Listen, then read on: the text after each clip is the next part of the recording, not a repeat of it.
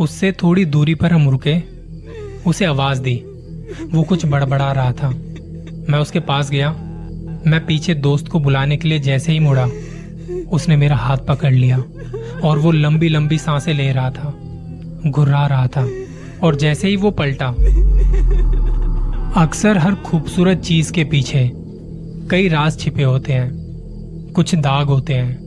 वो कहते हैं ना, चाँद में भी दाग है। मैं और मेरे दोस्तों का प्लान बनता है नाहरगढ़ फोर्ट जाने का। प्लान कैंसिल भी हो जाता। अगर हम अपने दोस्त को लेने टाइम से उसके घर ना पहुँचे होते। हमें निकलना था सुबह पाँच बजे, जिसके बारे में हम लोगों ने पहले से ही डिसाइड कर लिया था कि पाँच बजे तक रेडी रहना अपने सामान के साथ। हम जयपुर की गुलाबी सड़कों को पार करते हुए जा रहे थे, नाहरगढ़ की पहाड़ियों की तरफ़। साफ़ सुथरे हरे भरे रोड चारों तरफ़ हरियाली ही हरियाली।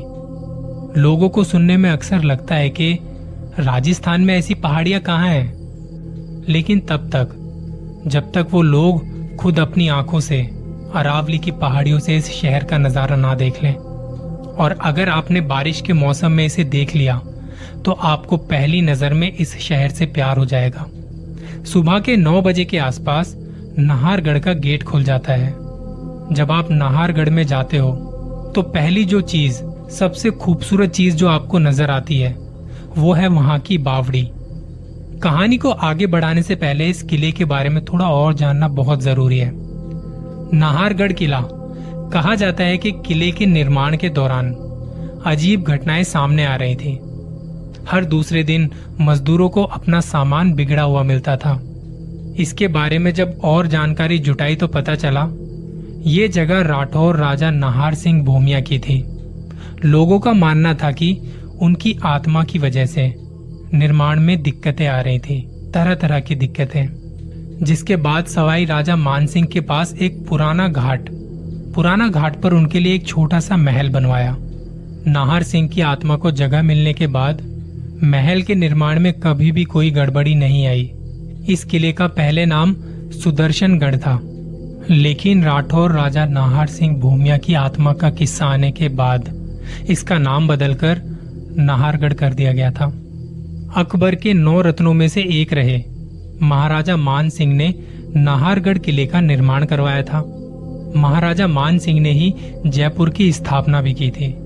सन 1734 ईस्वी में इस किले का निर्माण करवाया गया।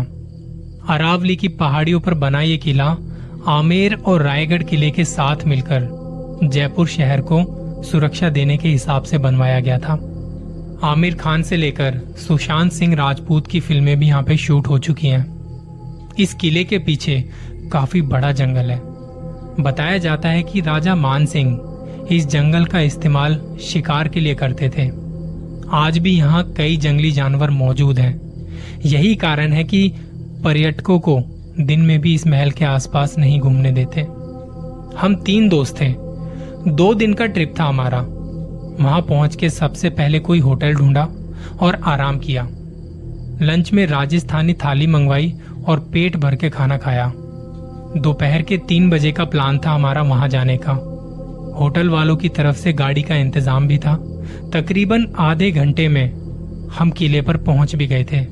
और यहाँ से जो नज़ारा नज़र आ रहा था वो अद्भुत था। काफ़ी सारे लोग वहाँ पे आए हुए थे किले को देखने, वहाँ घूमने फिरने। हमने भी वहाँ बहुत सारी फ़ोटोज़ खिंचवाई, वीडियो बनाई। करते करते पता नहीं चला कब छह बजने को थे। छह बजे के बाद वहाँ अंदर रुकना मना है। पर हम तीनों अपनी ही मस्ती में मगन थे। मन ही नहीं कर रहा था वहाँ से जाने का। धीरे धीरे वहाँ लोगों की भीड़ कम होती गई। आसपास के लोगों की आवाज़ें आनी बंद हो गई। हमें लगा, अब निकलना चाहिए।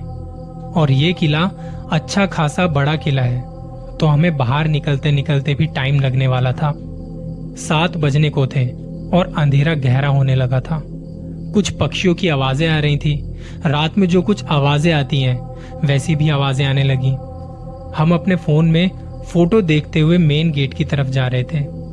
और इसके आगे जो अब होने वाला था, उसके बारे में कभी सोचा भी नहीं था। जब हम जा रहे थे फ़ोटो देखते हुए तो मेरे दोस्त ने कहा, यार, कुछ सुना तुमने? क्या हुआ? उसने कहा, कुछ गुनगुनाने की आवाज़ आ रही है। कुछ नहीं है भाई, जल्दी बाहर चलते हैं। हम जल्दी जल्दी चलने लगे। हमारे उल्टे हाथ की तरफ़ कुछ कमरे बने हुए थे। वहाँ एक कमरे के बाहर दिया जल रहा था। मैंने जब वो देखा तो दिमाग में एक बात आई कि कौन दिया जला के गया होगा? हम तीनों जल्दी जल्दी जाने लगे। हमें बस अब बाहर पहुँचना था। बातें करते हुए जा रही थी कि ये जगह रात को कितनी डरावनी लगती है। पता होता कि इतना टाइम लगता है तो थोड़ा जल्दी आते और टाइम से भी निकल जाते। मैंने कहा, अरे, कोई बात नहीं, जल्दी बाहर चलो।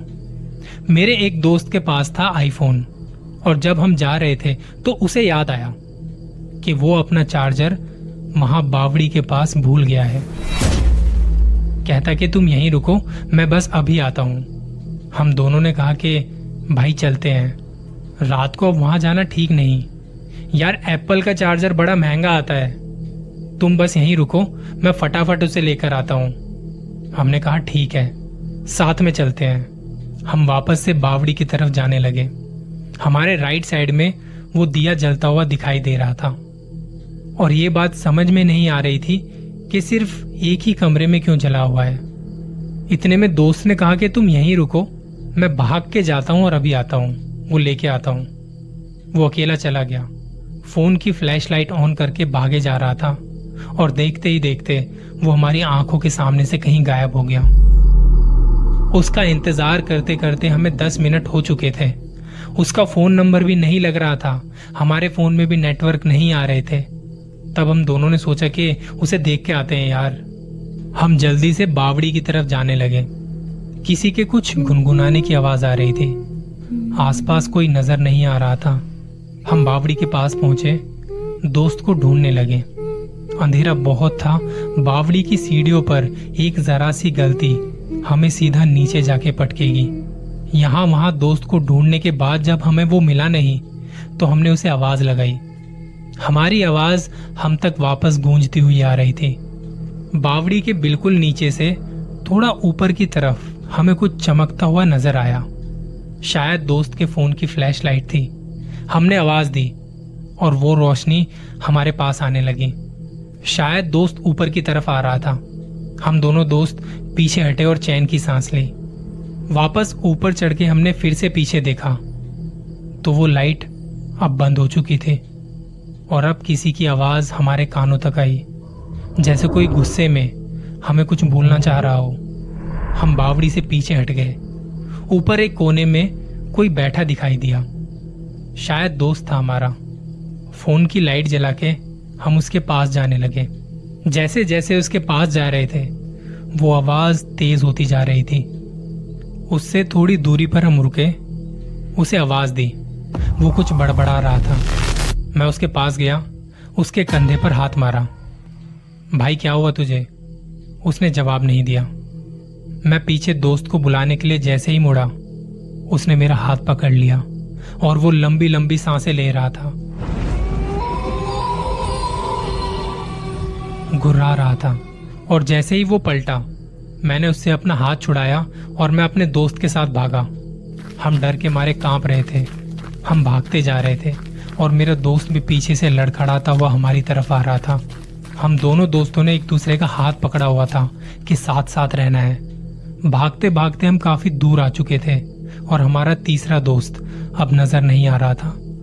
मेन गेट से अभी भी थोड़ी दूरी पर थे हम, जहाँ वो दिया जल रहा था, जहाँ से गुनगुनाने की आवाज़ आ रही थी। पीछे से हमें आवाज़ आई जैसे किसी ने पत्थर फेंका हो। उल्लुओं की आवाज़ आ रही थी। हाथ पैर कांपने लगे थे। मेरे साथ वाला दोस्त भी अपने होश को बैठा था। भाई भाई तू जा यहाँ से। मैंने पूछा, क्या हुआ तुझे? मुझे नहीं पता भाई, तू जा यहाँ से, नहीं तो गड़बड़ हो जाएगी। मैंने उसे जल्दी से अपनी पीठ पर बैठाया और मेन गेट की तरफ़ भागने लगा। वो ज़ोर ज़ोर से साँसें ले रहा था। लग रहा था उसे कुछ मेडिकल हेल्प की ज़रूरत है। मैं भागता भागता मेन गेट पर पहुँचा। वहाँ सिक्योरिटी गार्ड से पानी मांगा। और दोस्त को लिटाया। अचानक एकदम से उसे जैसे होश आया। बोला कि वो देख। देखा तो हमारा वो दोस्त पहले से ही बाहर बैठा था, जो बावड़ी गया था। भाई, कहाँ रह गए थे तुम लोग? मुझे लगा तुम लोग बाहर हो गए तो मैं चार्जर मिलते ही सीधे बाहर की तरफ़ आ गया। तुम लोग अंदर कहाँ रह गए थे? तब हम दोनों दोस्तों ने एक दूसरे को देखा। मैंने कहा कि तो जो हमने अंदर देखा था, वो कौन था? सिक्योरिटी गार्ड ने पूछा, आप लोग अंदर कहाँ रह गए थे? ये भाई साहब कब से आपका बैठ के यहीं पे इंतज़ार कर रहे हैं? थोड़ी देर चुपचाप हम वहाँ बैठे रहे। ना एक दूसरे से बात की, ना कुछ कहा। अपने ड्राइवर को फ़ोन किया। अब फ़ोन के नेटवर्क भी आ रहे थे। थोड़ी देर में हमारी गाड़ी आई। दोस्त आईफोन को चार्ज करने के लिए आगे ही बैठ गया।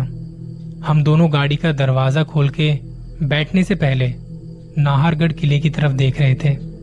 अभी थोड़ी देर पहले जो हमने वहाँ देखा, सुना, अब वहाँ शांति थी।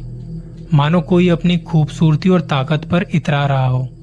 हम दोनों ने किले की तरफ़ देखते ही हाथ जोड़े, अपना सिर झुकाया, निकल पड़े अपने होटल की तरफ़। पिछली सीट पर बैठकर हम दोनों सारे रास्ते यही सोचते हुए जा रहे थे कि ये सब हुआ क्या था। हर खूबसूरत चीज़ जो हमारी आँखों को नज़र आती है उसके पीछे ना जाने कितने ही राज छिपे होते हैं। ये थी मेरी कहानी, नाहरगढ़ फोर्ट की।